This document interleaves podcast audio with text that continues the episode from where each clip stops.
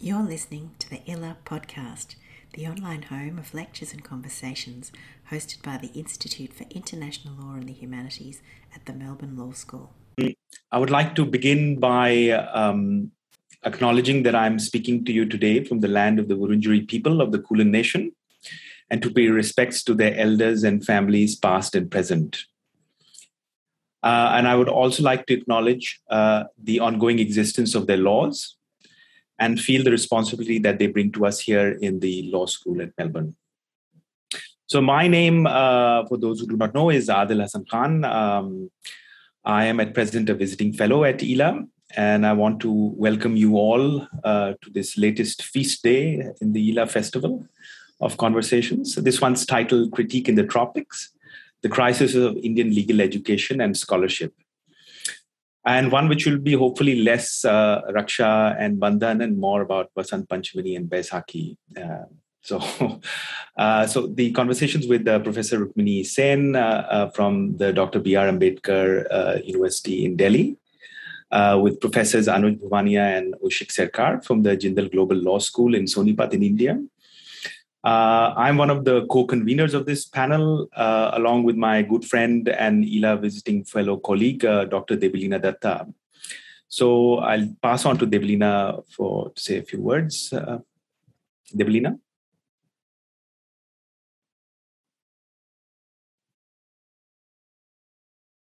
Debolina seems to have uh, disappeared.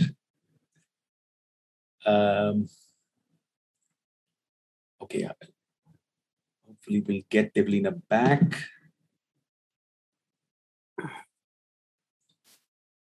If not, I will uh, play Debolina's role now quickly. Uh, so the idea being, uh, obviously, hopefully Debolina can introduce herself, but I wanted to say uh, on her behalf a quick thing about the format that we'll be following for today's uh, festival um, mainly that uh, our uh, panelists will say a couple of um, sort of introductory remarks, about five to seven minutes each, approximately. Uh, then we'll, uh, Debolina and I'll have a few questions for them, and they can have questions for each other. So it'll be conversational. Um, and then we'll finally, hopefully, if there's uh, about 10 to 15 minutes of conversation with the rest of you with such a rich audience that we have. So is Debolina back? Um, I don't think so. Um, but um, without further ado, I'd like to uh, invite Anuj uh, to uh, start off with his introductory remarks. Uh, welcome, Anuj. Uh, thank you, Adil. Uh, thank you for inviting me. It's great to be part of this conversation. I can see some old friends in the audience and hopefully some new ones as well. So, just to jump right in, uh, I'm going, to structure it along the kind of provocations that Adil and Debolina had shared with us. So, so, so I'm trying to, um, you know, um, to stick to that. Okay, so, um, so just to introduce myself, um, uh, I'm trained as a as an uh, as a lawyer and as an anthropologist. Um, my broad area of work, um, where I currently work in, in the law school, is uh, around is, is, constitutional law. What I currently teach are core course in constitutional law, but of course I'm trained. Uh, but also uh, I teach courses around law and society, um, and, and and legal sociology. So um, so yeah, so so one of the questions that was asked was whether there's an established tradition of critical scholarship in the area that I work upon. Now, um, of course, legal anthropology is all about critique, but within constitutional law in India, last couple of years, in, last couple of decades, I would say, but certainly in the last five to ten years, we have seen a a, um, a real rise of critical scholarship um, um, uh, around um, you know various areas of, of, constitutional law. In fact, it's probably one of the growth areas um, uh, of, of of research in in the last few years. Um, my general way of thinking about critique is uh, around immanent critique, you know, close reading of texts and, and, and critique from within, um, you know, to, you know, in that, that, tradition of thinking about critique. Um, but um, while teaching constitutional law um, in India now, uh, while there's been a um, significant amount of fascinating scholarship um, to, to engage with, and that's that's quite exciting. Much of the stuff that I teach is is uh, is written, you know, within the last five five to ten years. Um, but there is a significant, um, you know, issue when you teach con law in India because of the um, amount of triumphalism around Indian in constitutional law uh, and Indian constitution itself in, in that that has developed in the last 25 years. So you know, um, especially with uh, with the 50 years uh, you know anniversary and between you know 97 and 2000, uh, much of the writing around Indian constitutional um, uh, you know, the fact of its durability, the fact that it's one of the few countries in the third world which has which has survived uh, with the same constitution, uh, um, has led to a kind of um, deeply entrenched Indian exceptionalism around various aspects of of in, in, in constitution. My own uh, uh, prior work was on uh, PI, one of the probably the, the most fetishized aspects of Indian constitutional law for, for decades now. Um, um, this is a good example of, of, of, of, Indian exceptionalism in constitutional scholarship because uh, the, the, the, the, departures that PIL made were celebrated for decades as kind of India's great contribution to global jurisprudence, um, along with uh, some other areas like basic structure. But um, and this is not just about uh, about the the the kind of fate that judicial review has in the tropics. Uh, but the many other areas of Indian constitutional scholarship, which state, which has the same kind of a, a um, tendency of what I call kind of post-colonial exceptionalism. But really, India is a kind of vanguard of post-colonial exceptionalism. So, whether of course PIL is a kind of Indian version of judicial review, if it is judicial review at all. Uh, my current area, which is federalism. So whether Indian India has federalism at all has been a moot point for a while. But the kind of but what is remarkable is that if uh, any scholar of Indian constitution will be surprised how much celebration there has been about the Indian uh, model of federalism in the last two decades. Um, um, from 99, there's this famous article by Alfred Stepan, well-known political scientist on federalism. From America being the model of, of federalism to India being proposed from that time. Um, uh, as the kind of model of, of federalism, which is quite remarkable. Uh, uh, so my my kind of point is that a way of thinking about all of this is uh, think about how any of this when you think about Indian constitution applies to Kashmir. You know, when you study uh, in, in Indian schools, there's this kind of Gandhiji's talisman. There's a kind of Gandhi's talisman about how what you what you do will impact a poor person. Uh, so when I think about critical scholarship, especially in public law in India, whether it be um, constitutional law, international law, criminal law. Think about how that's got, that that that way of doing research or critique um, um, uh, works with India's record in Kashmir for the last 75 years. How in criminal law, or con law, uh, or, or way of thinking about international law works with Kashmir. And I feel I believe that that's been a huge blind spot in Indian legal scholarship in general, and certainly with, with constitutional scholarship one of the great landmarks of Indian um, uh, constitutional scholarship coming of age was the Oxford Handbook of Indian Constitution about five years back, which is a really um, remarkable uh, collection of excellent essays, and in fact become a kind of a bestseller, which is tell you tells you something about what's going on with Indian constitutional scholarship and an interest in Indian constitution in the last few years. Uh, but uh, interestingly enough, it doesn't even have a chapter on preventive detention. So uh, out of the 60 odd chapters, you couldn't find a chapter on one of the defining aspects of Indian constitutional experience tells you um, something. So yeah, so so Indian judicial review, Indian federalism, Indian secularism, um, you know, these are all instances of Indian um, um, of, of kind of exceptionalism around which a kind of a heroic narrative has been built over the last uh, couple of decades, especially since the late 90s. Um, and uh, yeah so so as far as my critique uh, in classroom as as scholar and as a scholar goes i you know i think this um, it's an it's a critical engagement with kind of this kind of celebratory heroic narrative about the indian constitution and to kind of foreground the kind of profound illiberalism in indian constitutional design and its development uh, whether it be around civil liberties or be around centralization in my current work um, and of course i draw uh, a lot from uh, Indian from, from critical uh, scholarship um, around um, South Asian legal history uh, and law and society, of course.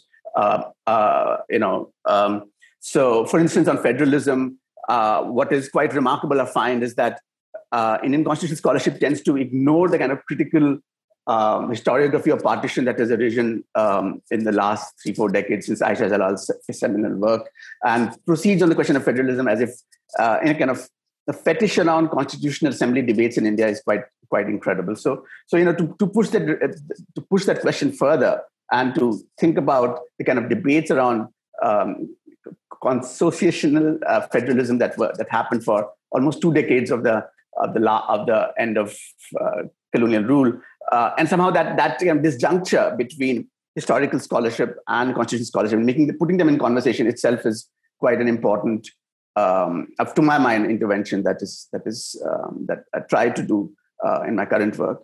Um, and with regard to my earlier work, just just adopting an ethnographic method towards PIL already kind of um, you know brought to the fore um, the the the absurdities and the, and and the problems that the, that the process uh, of PIL posed, uh, because traditional legal scholarship was just ill-equipped to deal with uh, with uh, with a jurisdiction like PIL, which didn't even end up in judgments often enough. To look at its minutiae, to look at in its materiality was the uh, what was I think key to um, to to be able to critique um, um, PIL. I think I'm well be out of time, so I'll just uh, speak briefly about um, uh, the the BLB program uh, in in India, which was introduced in '87, has been 35 odd years now, and it's basically displaced um, the the traditional three-year uh, um, law program that that that was in place um, earlier, and uh, very few decent universities. I mean, very decent decent programs on three-year law school uh, on the three-year law program anymore, unfortunately, which is I think very unfortunate because they could have both could could have coexisted, but they don't. But I do believe that the, the BLLB um, experiment, the five-year interdisciplinary law program, has um, definitely invigorated um, scholarship around law in terms of infusing um, social science um, scholarship in, in, in directly con- in conversation um, in, uh, with law, which has which has been really a, a, a massive growth area in the last um, um, you know few decades. Um, so so yeah, that's that's that's a, it's an exciting time to be in to to be a, a, scholar in Indian law, and especially Indian public law now right now. But of course, if anybody's familiar with with the situation in Indian politics right now, it's a kind of a, um, a strange uh, time to be doing critical. I mean, an important time to be making critical interventions. But but I believe that um, um, what has happened, just to end, is that because of the uh, the kind of developments in the last seven years of of uh, the rise of uh, nationalism in, in India, um, what has happened is that there's been a kind of exceptionalization of this period um, which is of course uh, this period is in some some ways exceptional, but there's kind of less of a rethinking about around the narratives around Indian uh, constitution, Indian nationalism, Indian the Indian Union itself, uh, and I think it's time to ask those tough questions. I think I'll end here. Thank you so much, Anuj. I, I really liked uh, the description of uh, critique as sort of sobering anti-celebrationism, and I think that's important to bring into a classroom. So, talking about sobering anti-celebrationism, uh, let's have Oishik uh, say a few words. Uh, uh, Oishik, uh, you want to take us off? Yeah, thank you. Thanks, Adil, and um, thanks, Debolina, for, for putting this together and, and for the prompts.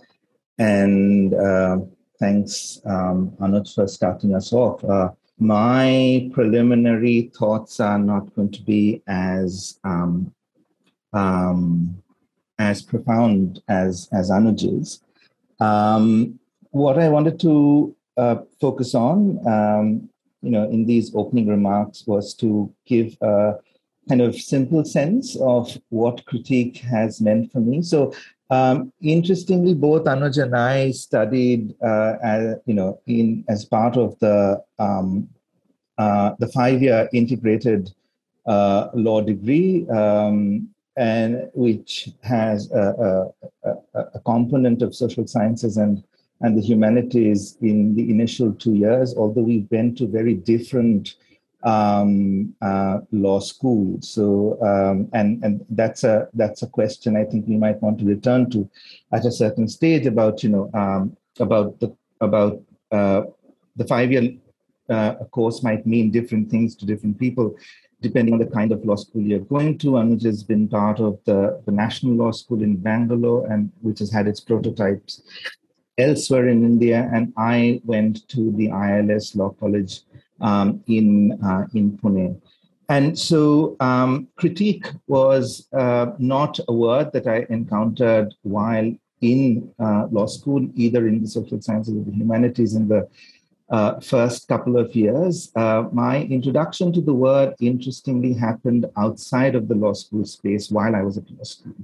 And the two locations where um, I encountered the word was one was uh, as a as a student activist. I was part of uh, uh, an anti-child sexual abuse campaign in the city of Pune um, called Muskan, which was housed in uh, one of India's oldest uh, feminist uh, archives and libraries called Alochana.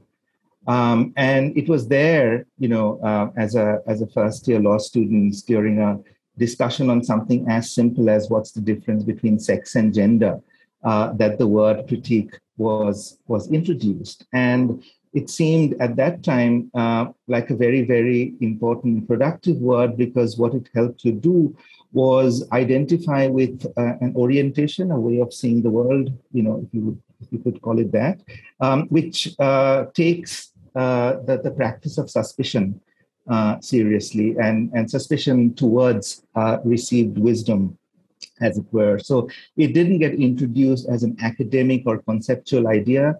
Um, it, it, had a, it had more of a political heft. Uh, at the time uh, when I was part of these workshops that uh, on gender and sexuality that that Muskan, the campaign, would do with young people. Um, the, the word gained some kind of uh, conceptual uh, layers uh, a few years later while I was still at law school uh, when I joined um, uh, the Women's Studies Center at Pune University um, to study a course, uh, a postgraduate diploma in, in women's studies. And that was for the first time that critique, you know, was a word that was you know, consistently appearing in the kind of readings that uh, that the course had had prescribed. Um, and it, in many ways, uh, confirmed um, and, and strengthened the, the prior sense in which uh, critique was introduced to me, which, which was to develop a certain kind of uh, you know doubt or suspicion towards received wisdom, and uh, uh, the, the, the political heft that the word carried um, uh, was also kind of in in many ways uh, turned into an academic tool to identify the ways in which the, the similar set of concerns that an activist con- campaign would have uh, might also have place in, in academic work. So, interestingly, uh, what was happening for me was that um, alongside an activist idea of critique and, uh, and, and, a, and a conceptual idea of critique that I was um, learning about at these two uh, places outside of the law school was I kind of then took back into the law school space um, with me. Um, and which is why, and this is, I think, something that I might want to come back to later. Uh, one of the uh, one of the obsessions in uh, in law school, particularly in a subject like jurisprudence that I teach, is to continuously return to this almost um, deceptively simple question of what is law and uh, what uh, this uh, this experience from my law school days helps me do is to kind of think about uh, the the line drawing that happens between what is law and not uh, what is not law continuously at play in in some form or the other. Um, so the fact that you can you know um, learn about law from uh, from places outside of the disciplinary precincts of law was something that you know um, something that I appreciated uh, much before um, I had any, you know, um, any sense of what the discipline of law entailed, despite being uh, uh, uh, a law student. Um, over time, of course, uh, something has happened to critique for me. Um, eh, in my teaching life, I, you know, I've primarily been in a law school space. So unlike Rukmini or Anuj, who've had forays outside of, uh, you know, uh, both in terms of training as well as in terms of location, I have not taught outside a law school. Um, so there's kind of been a, a, certain kind of disciplinary fidelity uh, that have maintained over time. Um, and that disciplinary fidelity within the law school has allowed me some movement. So when I started full-time teaching, I, you know, I did teach core law subjects like torts and uh, and, and the law of crimes. But at, at that time at, at Jindal, where I was part of the founding faculty cohort, um, those trained in the law were also teaching sociology, history, and political science. And I taught all three subjects without being trained in, in any of them. Um, and so, uh, you know, uh, the, the ease of that movement across uh, disciplines within the law school space is something I guess what what uh, uh, you know critique in many ways enabled.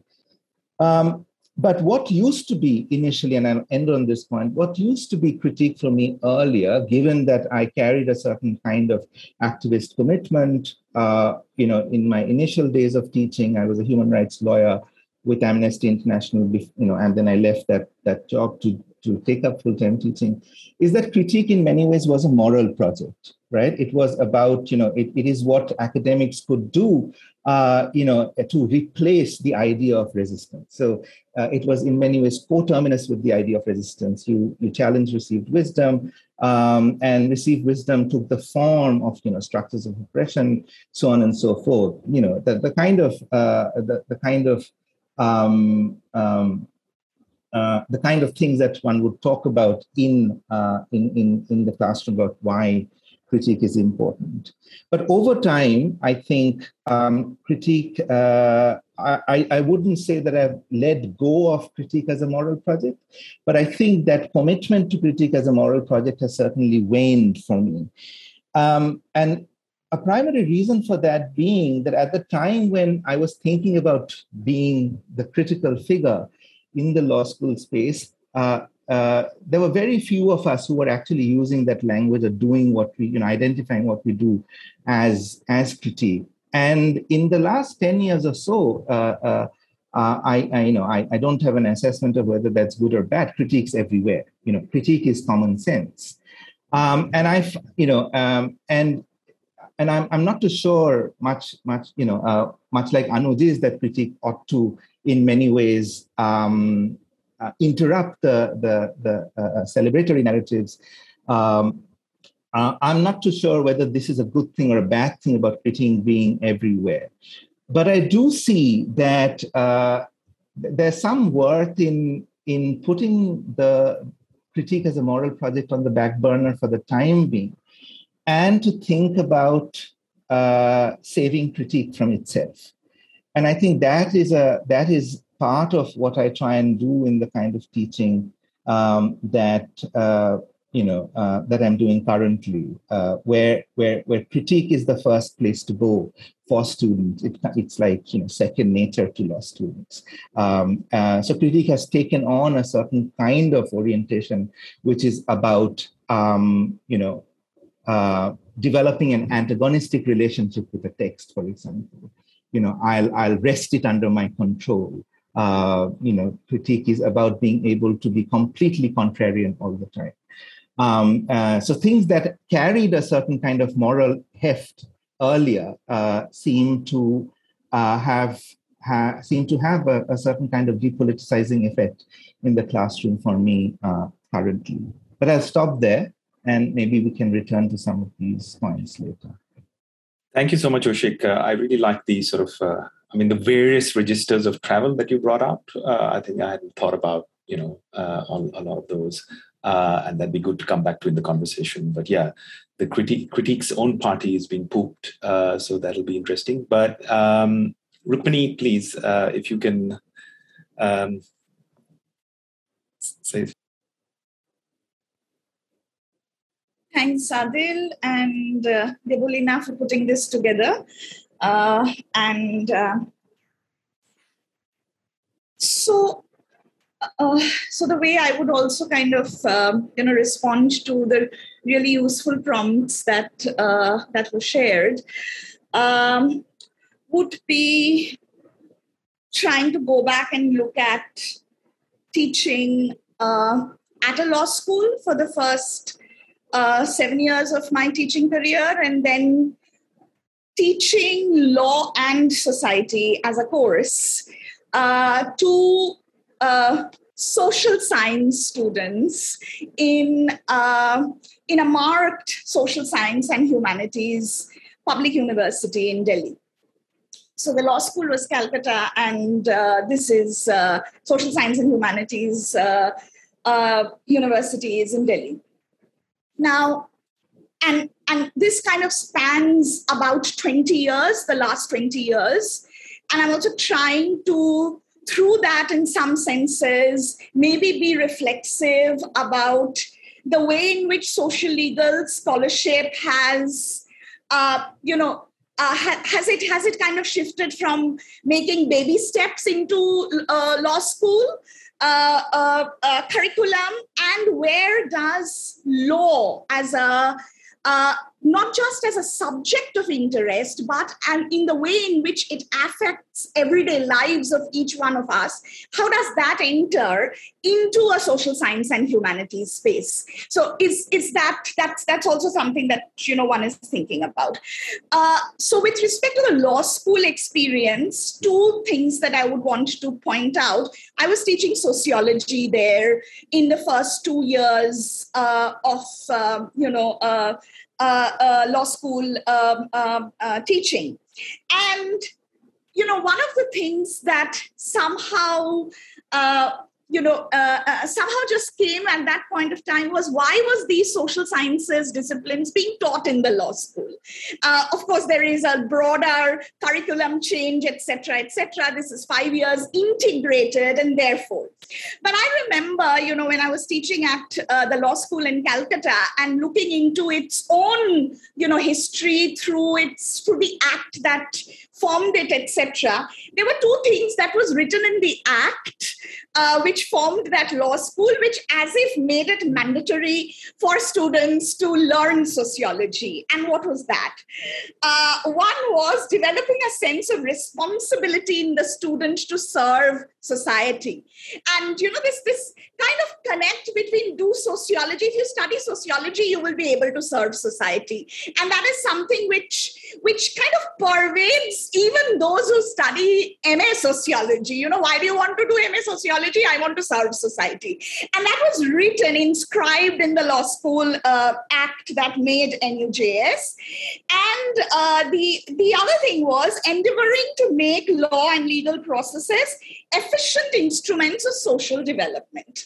Uh, so these were the two, as if kind of, um, you know, broader uh, reasons other than maybe the, the need for integrating social sciences uh, into law school curriculum.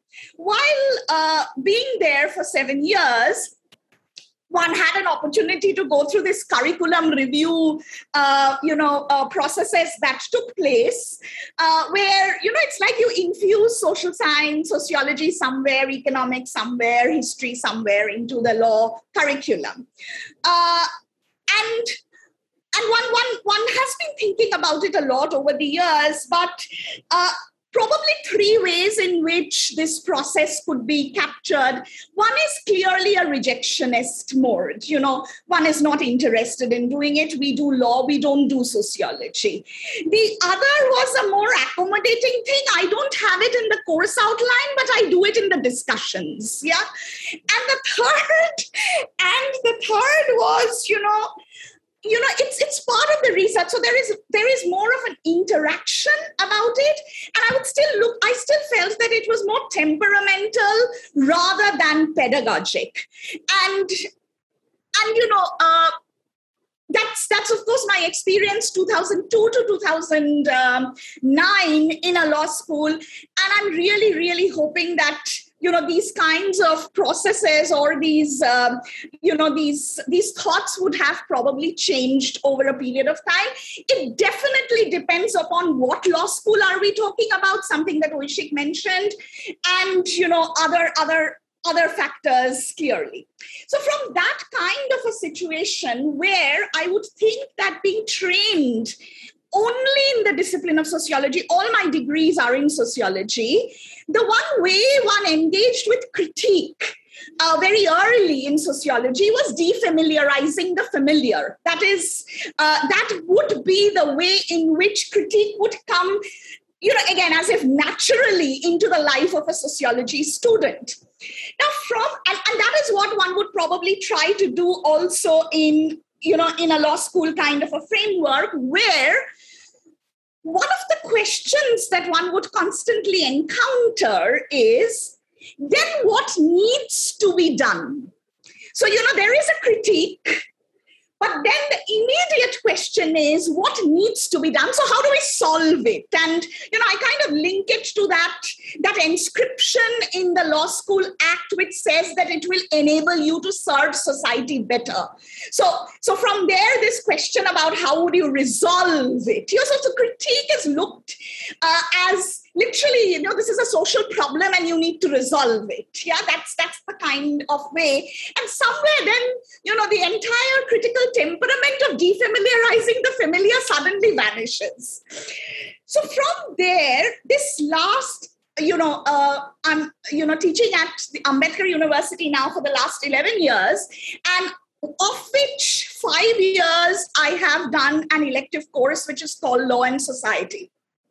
And so there are two, uh, you know, uh, uh, probably conceptual pegs through which I would l- like to look into this exper- experience of as if teaching law to sociologists, uh, gender studies students, development studies students, English students. Yeah, so that's that's that's the kind of um, you know student composition that I'm talking about who've come to do masters in these interdisciplinary areas and is doing this elective course law and society. And i think one way in which i feel that from defamiliarizing the familiar if that was the conceptual peg to critique that i had from there i think the shift has been towards discomfort. And and i think there is there's a journey in between probably which which one has not given up but but maybe one is not foregrounding it in such a way and in probably in some senses you know uh, uh, one is uh, one is close to something that oishik said. The journey in between which one has not given up but one is not necessarily foregrounding is resistance. Uh, but but shifting from the or, or talking about the discomforts around constantly emphasizing resistance as the political project of critique. And I'm trying to actually think, you know, everyday lives are led much more through discomfort, much more through, you know, meandering through resistances and not always being able to really resist, you know, in the way in which probably feminist politics asks us to resist, or feminist politics knows that this is resistance. So, you know, so from there to actually think about what is discomfort and I've actually I felt doing the law and society course that there is a discomfort both with the text of law, but there is also a discomfort with respect to the practices of feminist politics that has led to certain kinds of you know legal processes. Yeah?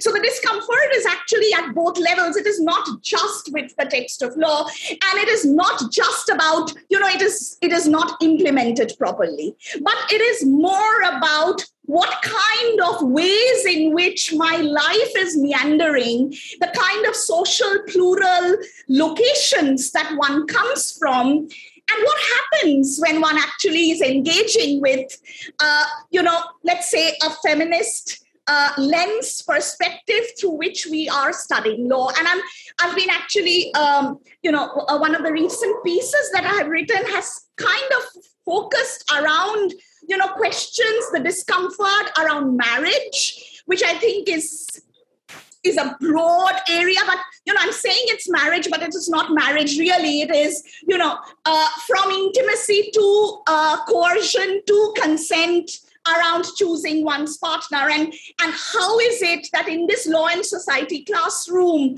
how does discomfort play there when we discuss these kinds of things the last thing that I would want to say, you know, in, in, in terms of trying to uh, get to uh, probably, uh, you know, uh, is, is legal critique a political project? And how do you how do you kind of uh, link it to questions around diversity of laws or you know diversity of lives per se? And you know I, I somehow think that what is happening in the classroom is is an important point needs to be a very important point of discussion.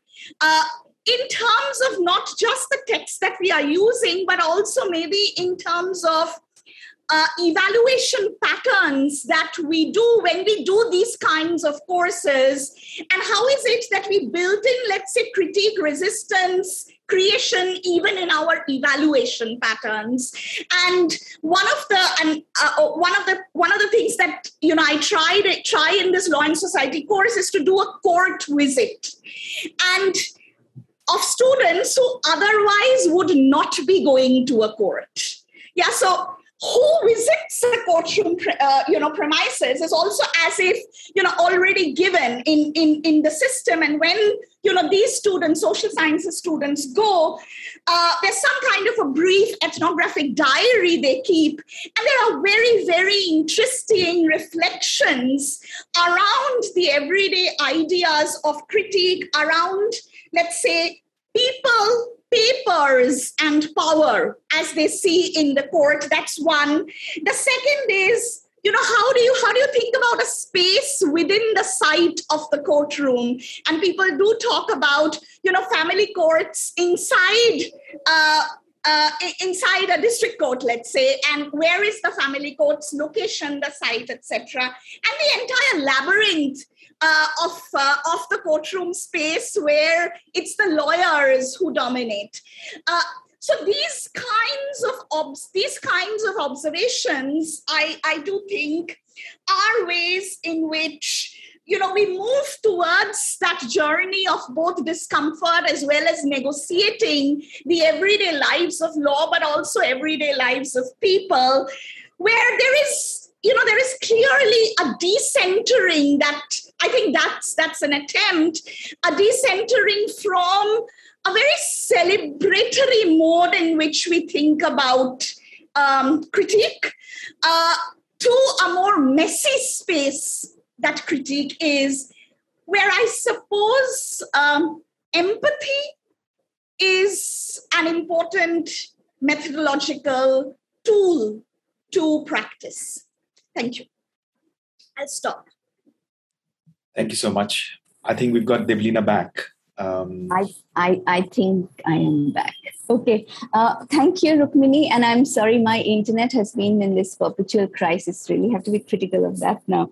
But uh, so thank you actually to all, all speakers. And I just want to kind of hold on to something that I thought will be useful to go into kind of a next uh, leg of our discussion, but also pick on something that I thought all of you um, have uh, pointed out for us, which is um, and correct me if I'm wrong, which is that somehow in the law school space, um, the critical or critique is almost synonymous with interdisciplinarity. So it's something, uh, a critical sensibility or orientation is something that comes from the outside of law. So whether it's activism for Urji, whether, you know, it's other disciplines for Anuj, so history, uh, sociology, then more recently, I think history, so historical works, for um, Rukmini, it's your law and society kind of orientation and thinking. So it's a law and something that is kind of the channel for uh, critical ideas to enter enter law. Okay, so I don't know if you would you agree with that. So, and so in my experience, what happens is because of that, because the outside of the law school or outside of the discipline is identified at the site of critical ideas, is that the, the more purists in the discipline, uh, with the purists in the discipline, there's kind of a conflict. Okay, and, and as to what is a law, uh, what qualifies as a law course, what doesn't. And this conflict kind of manifests or is kind of resolved somewhat in the designing of elective courses, right? So there is kind of a uh, divide between the core course and the elective courses, right? And it kind of finds some expression or resolution the way in which electives are designed. So I want you all to maybe reflect a little bit on, on that aspect of the law school curriculum, which is that you have the opportunity actually to design courses, electives, that bring together all of these uh, ideas. And yet there is always this uh, battle with the core course uh, where students say, oh, but why is this? You know why uh, so for example when you then therefore teach a course in feminist jurisprudence students often come and tell you oh this should have been a an elective. Why is this a core course? Why is why do we all have to study this course? Right? So it, there are those kinds of outcomes and uh, as well so i don't know if this resonates with uh, with you all but maybe if you can reflect on this aspect of the curriculum designing and that a bit.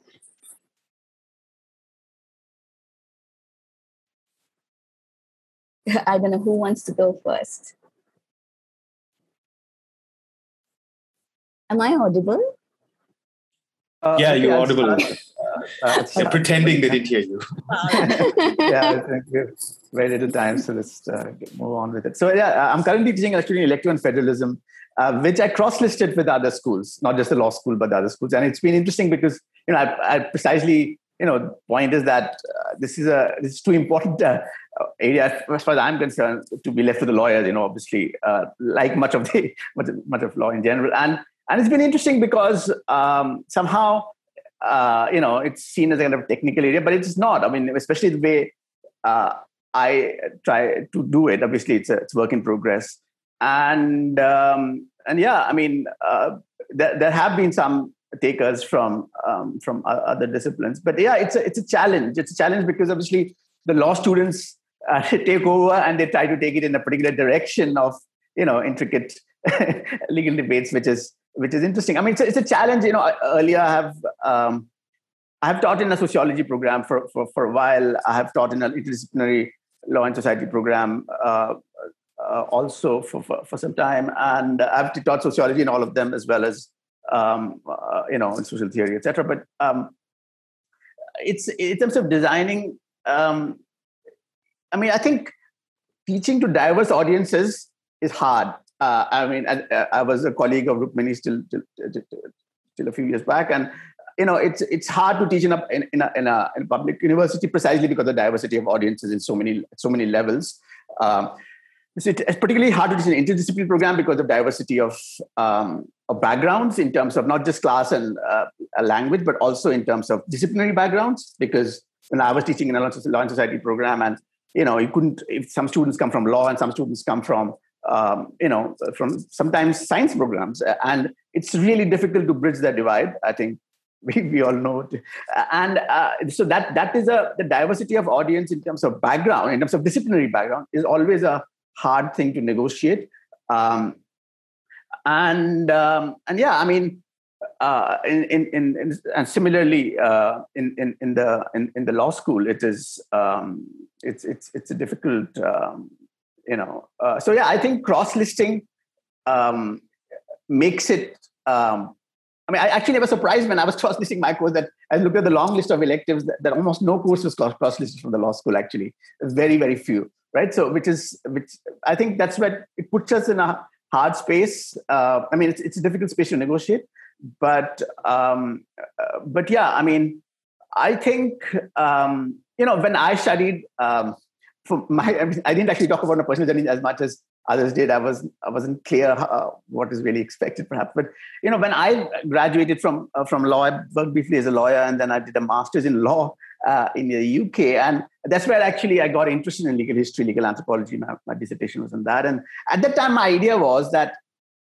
having studied in a five year law program, that basically I felt like I didn't really I mean, I felt like, in a sense, illiterate. I felt I didn't have enough of an education. And I felt like, for me, if there's interesting work to be done on law, it has to come from outside law. At least at that time, that was my idea, right? That, you know, that, that for me, the interesting scholarship on law was actually coming from history and anthropology in particular. Um, and that's why I, I, went to grad school in anthropology in US. And um, so, so for I had this idea that basically, um, you know, that, that's where that's where the exciting. Uh, I mean, that's where that's the at the time I felt that was the only interesting way of, of doing research on law. But of course, in hindsight, I realized I, was wrong. Uh, I think that's not the case. Actually, I think um, precisely the question of immanence comes in, and uh, that's that's something. Anyway, I'm, I'm, going far adrift from from the prompt of so I'll, I'll let Oishik and go. Can I just uh, come in on Debolina's? Uh, um, so when you were talking about the and Debulina, I was just uh, uh, you know reminded of all the ands that came into the four elective courses that I had designed as part of the law school. One was gender and law the other was disability and law. Uh, the third was law, culture, and pluralism. And the fourth was law and social change. And again, you know, I'm sure none of these are, uh, you know, sounding. Many law schools would do these, right? With with this and and and and as if you know, bringing in not just interdisciplinarity. That's one thing, definitely. But the other is that we've also had a phase and you know that's why i was thinking that this 20 years is uh, something that I'm, I'm just starting to think about. We've also had this phase of uh, you know categories claiming identities and rights and citizenship and those becoming you know parts of elective courses in the law schools. Yeah. So so therefore gender and law disability and law uh, you know um, there, there have been courses around child rights and law around you know other kinds of things. So in some ways uh, you know the ways in which claiming of citizenship has happened there are also ways in which they they have found a place inside curriculum in some ways. And the other is you know these um, you know i don't know maybe thematics or or or um, uh, or the larger vision, which is social change. Law is an instrument of social change, right? You know, uh, that's uh, that's that's the one thing that you cannot not say to uh, uh, to either a law student or uh, a sociology student who is doing law. So, so so I think that that it, it you know, it warrants some reflections around the ways in which electives are imagined, taught, who teaches these electives, and as if the core still remains undisturbed when these electives are done. I'll stop. Thank you. Uh, Oishik? Uh... Thank you. Yeah, I, will um, uh, have two sets of uh, thoughts about this. One is more particular to the subject that I've been teaching now for the past six years, which uh, in an Indian law school is called uh, jurisprudence, which might go by other names elsewhere, legal theory or philosophy of law, for example. And uh, the Bar Council of India prescribes that uh, every law school must have a course called jurisprudence, and it also lays out uh, uh a syllabus. Um, now, this syllabus clearly, like in, in most other parts of the, the common law world, has a you know a primary focus on um, the uh, the positivist tradition, um, with some kind of r- rival elements that one um, uh, you know introduces uh, through natural law and uh, mostly um, American legal realism. Now, that's kind of been the course for uh, at at at at, at Jindal for for a very long time, and uh, some of my colleagues uh, were uh, a little dissatisfied, including me, about the fact that, uh, like most kind of uh, uh, legal theory or jurisprudence textbooks. In, in the organization of this course as well, uh, you know, the module on um, critical legal theory or critical legal studies or feminist jurisprudence comes right at the end of, of the course and is given, say, just a week in comparison to, say, you know, three weeks to uh, something something like uh, you know the command theories or um, you know, Hart or or, or, or Dworkin. Um, for, for example, just, just very much in the way in which the contents, one looks to the contents page of a jurisprudence textbook, you'd see a similar kind of organization. So, you know, we, we kept wondering, what do we do? We only have 15 weeks to uh, um, teach a course like this. And uh, the somewhat compromised uh, outcome was to uh, introduce uh, what we now call is jurisprudence 2. And there's a somewhat kind of, uh, you know, for, for the sake of easy understanding, there's some, some kind of a division that we, you know, consider in the way in which these courses operate. So uh, jurisprudence one is more interested in, in, in analytical tradition, jurisprudence two is interested in the critical tradition. Um, though there, you know, we do end jurisprudence one with modules on feminist jurisprudence and introduce them to uh, uh, the way in which uh, American legal realism gets inherited by critical legal studies. Now, the the interesting issue uh, was that when jurisprudence two got introduced into the curriculum as a core course, uh, there was a massive kind of uh, you know response from students who uh, thought that they were being treated as guinea pigs. Um, because uh, jurisprudence one is kind of quote unquote real jurisprudence and jurisprudence two ought to be made into an elective for those who are uh, only interested in further pursuing um, ideas in in jurisprudence now, this produces a, a certain kind of conundrum, uh, the, and the conundrum has to do with, you know, see uh, Margaret Thornton uh, in the audience. And in, in, in one of her pieces, she talks about the, the tension between uh, uh, uh, separationism and integrationism as a way of thinking about how do you bring in feminist ideas into uh, the law school curriculum and the jurisprudence course, uh, jurisprudence two course, which in many ways attends to what on one, you know, what Mari Matsuda would call uh, outsider jurisprudence, you know, traditions that have been kept outside of uh, the, the, the, the analytical tradition, um, and to bring them in. And, in and, and so it's been a constant kind of negotiation with students, which after having taught it for about four years, I see has been quite a productive one.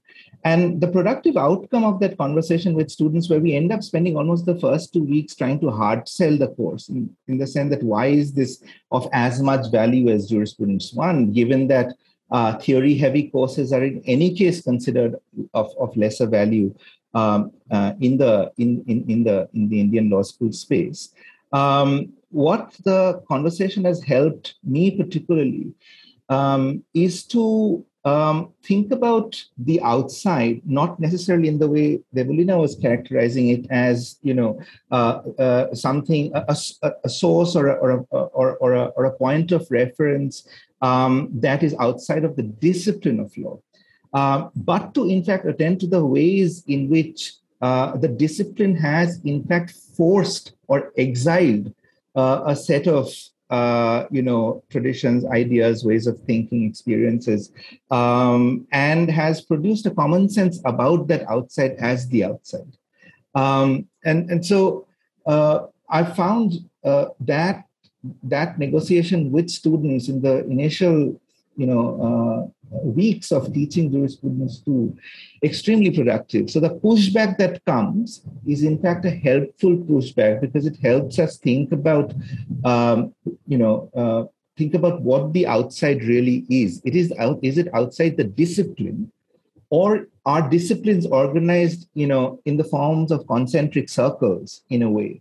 So there are of course lines differentiating what's the core and what's outside the core but what's outside the core is not naturally outside the core, but that's there's actually been a history that's produced that outside. So maybe it's more part of the discipline than than one would imagine um, it to be, and that in many ways helps break down um, the the you know the way in which the and holds apart law and whatever else comes uh, after uh, the the and.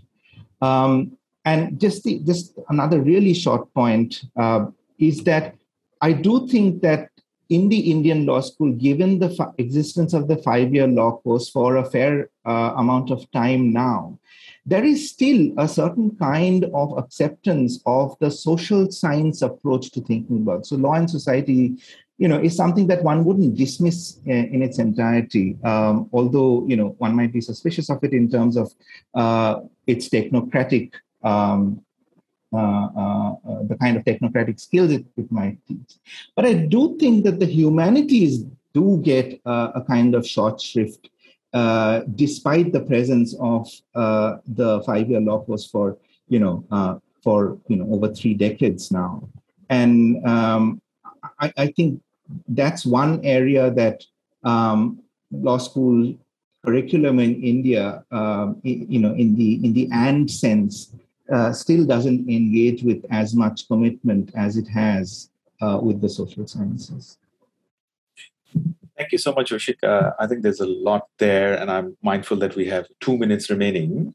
So I would propose I ask. I sort of wanted to. Uh, there's a lot on the table. I wanted to gather some of those things together. If it's okay with you guys, I'll have a short question. If you can have brief responses, all three of you, and it's really a sort of a. Uh, perhaps a programmatic kind of a question. Uh, it's, it's, it's sort of I've been reflecting on uh, teaching online uh, these days how much discomfort there is with discomfort, right? Introducing discomfort into the audience to live with discomfort, there's a lot of discomfort with that. So, in a way, all of you touched upon how the sort of the classroom experience, um, and, and especially as as Anuj said, in a in an interdisciplinary uh, audience, uh, there's even less sort of patience with discomfort. You really have to sort of bring people on board. Otherwise you know you're not you're just talking to the philosophers or whatever or the or the social scientists. So uh, what techniques and you sort of gesture towards it uh, Oishik at the end if there's a, uh, some techniques or strategies you felt worked for you in uh, sort of uh, having that anti-celebrationist uh, uh, persona there in the classroom and it work for students. Uh, so um, leave the colleagues aside. I think uh, just the classroom. What what do you think uh, were some of the things that work or you think might work? Uh, so yes, maybe uh, you know human, uh, how do you sort of uh, mobilize humanities in a way that doesn't instrumentalize again the and or the outside or or or the margins or what have you. So yeah, shall I start or so, uh, so there's, there's been a lot going on in this country in the last few years, especially you know, te- teaching constitutional law is a strange thing at this point. Uh, uh, you know, uh, when the constitution is or any idea of constitutionalism is being uh, is being shredded. Um, you know, pretty pretty much every day. So so it's a kind of a strange um, time. You know, when students ask you, or, you know, when to say something that X is un- unconstitutional doesn't make much sense when when things which are prima facie and obviously unconstitutional continue to survive and uh, you know continue to so, so it's a very kind of uh, cognitive dissonance when you're teaching con law at this uh, constitutional law at this point in India. So, so I think what has happened is that the last few years have been such a shock from um, from. Uh, I mean, I, th- I, think even for students, it's just the examples of what's been going on from let's say what's happened in kashmir two years back to you know so caa uh, that, that, kind of citizenship issue. Uh, so many issues that you know that bringing the outside in has not been frankly hard you know. So so so uh, asking those tough questions uh, because the question of uh, we are in a situation where the relevance of constitutional law itself is, is moot, while at the same time, while while uh, everyday politics at this point is is kind of wrecking any other constitutionalism. At the same time, we have this discipline of constitutional law which continues with this, you know, celebratory uh, account, this kind of triumphalist account of celebration of Indian um, constitutional model. So, so you know, this kind of juxtaposing the two is actually, you know, just it's it's an it's too obvious almost. Uh. So I think what has happened. I am so usually you see I, I like i said i'm a great believer in immanence but teaching con law especially right now it's it's critique is almost unavoidable i think if you're being honest with with what you're doing i think yeah the current my contemporary my current situation yeah Thanks. Uh, Oishik and Rukmini, any, uh, any responses?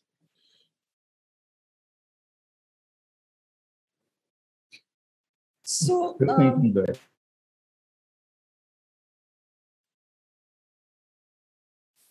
so techniques that uh, may have worked uh, for students. Um, I'm thinking about two things. One is literally an emphasis and a teaching and a handholding around how to read. Uh, primarily because I think that we assume that students know how to read. And uh, over a period of time, one has understood that one has to actually uh, meander through ways in which reading may happen. Yeah. And the reason why it becomes important is something that we have all been talking about is about the plurality of different kinds of texts. Because uh, you know clearly one is dealing with uh, sociology anthropology feminist studies texts. One is also dealing with the text of the law. And uh, and how is it that they are coming together not coming together? So yeah i think the first uh, you know bit that i would like that's that's one thing in terms of strategy how to read. And the second is that if in the law school the question was what needs to be done in order to change the question that i have faced in the last you know in these five iterations of the law and society class but also you know other classes that i have been teaching here is what should we do? And it's like kind of, you know, it's like tell us the path.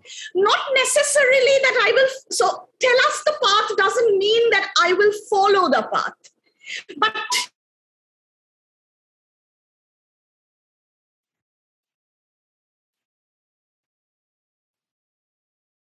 we have some technical difficulties. Yeah, I think uh, Oishik, do you want to take over? And so apologies to everyone for going over a bit. It's a South Asian panel. It, helps with the.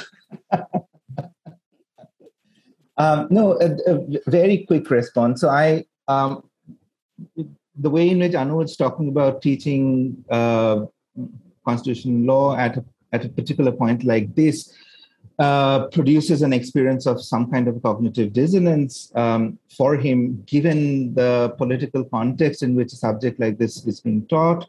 Um, and yet, you know, uh, you know, the, the, the way Anuj talked about bringing the outside in is the most obvious thing to do. Um, and yet, one wouldn't necessarily see a dilution in the interest, you know, for students in a subject like constitutional.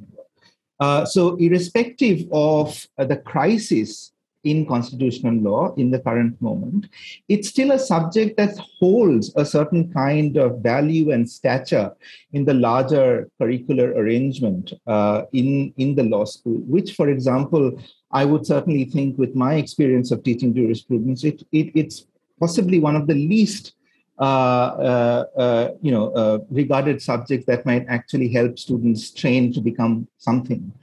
Um, so, in many ways, I think my attempts in uh, in in in teaching a subject like that that is always already considered of of less value um, is is to think about the outside as the uh, the personal or the experiential. And i think that has a that has much to do with my own um, training and thinking in um, in feminism. Um, and i think that is in many ways what uh, uh, has enabled me to um, so the outside is are just not political events uh, that are uh, that are outside that kind of might bring alive some of the key ideas in a concept. Uh, but the outside is something that uh, produces again to to invoke uh, an expression from Mari Matsuda that produces multiple consciousness, where, where, where the law school classroom forces us to keep something outside um, where uh, your response is possibly, you know, uh, silence is not necessarily taken to taken to be something that one ought to take seriously when you ask a class a question and there is no response. Um, so in many ways, you know, I'm I'm not interested in thinking about critique as something that changes the world. Um, and that is not the kind of romanticized imagination about critique that I hold on to in a jurisprudence classroom um, any longer, because even romanticization has a certain kind of technocratic, instrumentalized, um, uh, you know, um, uh, can, can be turned into something that is technocratic and instrumentalist, um, you know, in that sense. Uh, so my attempt clearly is to just, you know, uh, ask students to not talk about what they understood about, you know, a, a, paragraph or a line that they have read, but but to actually respond by saying, you know, even if they say I didn't understand, and to take I didn't understand seriously, and and use that as a productive moment to uh, initiate a conversation. So to take um, ordinary responses, oh, I'll stop. No, no, no, no, no. Go on, go on. Finish. I thought you stopped, so you stopped. But I no, no, no. I, that, that's it. I, I, don't have anything more to say. Okay, so uh, I think we've lost Rukmini, or is she back? Uh, back. Okay. It was a power cut, which doesn't happen at all. Wow. So. stopping you from being critical. Anyway, so um, I think we've, uh, Adil, I think we should end now, is it? It's just, yeah, we're kind of going over 10 minutes. Uh, sorry, Rukmini, we cannot come back to you and kind of, uh, I, because I also thought I cut off Oishik in the middle. But yeah, so, but anyway, thank you very much uh, for coming today and thanks to just everyone and to IILAH for giving us this platform, you know, to really reflect on some of these things which we talk about, and those of us who are part of uh, the law schools in some ways, we talk about in small pockets and intimate circles, but this was good to have this platform to have this conversation. And hopefully, uh, this is, uh, you know, the beginning of a longer conversation that we hope to have together with all of you and with more people joining in. We're also really sorry that we couldn't, uh, you know, uh, get others to ask questions and join in the conversation because many of you here would have loved to, you know. But we really have to end today. So um, thank you very much, and um, yeah, have have a good day. Uh, Adil, do you want to just kind of have the last word? Uh, no, thank you. That's that's great. So thank you everyone, and thank you so much.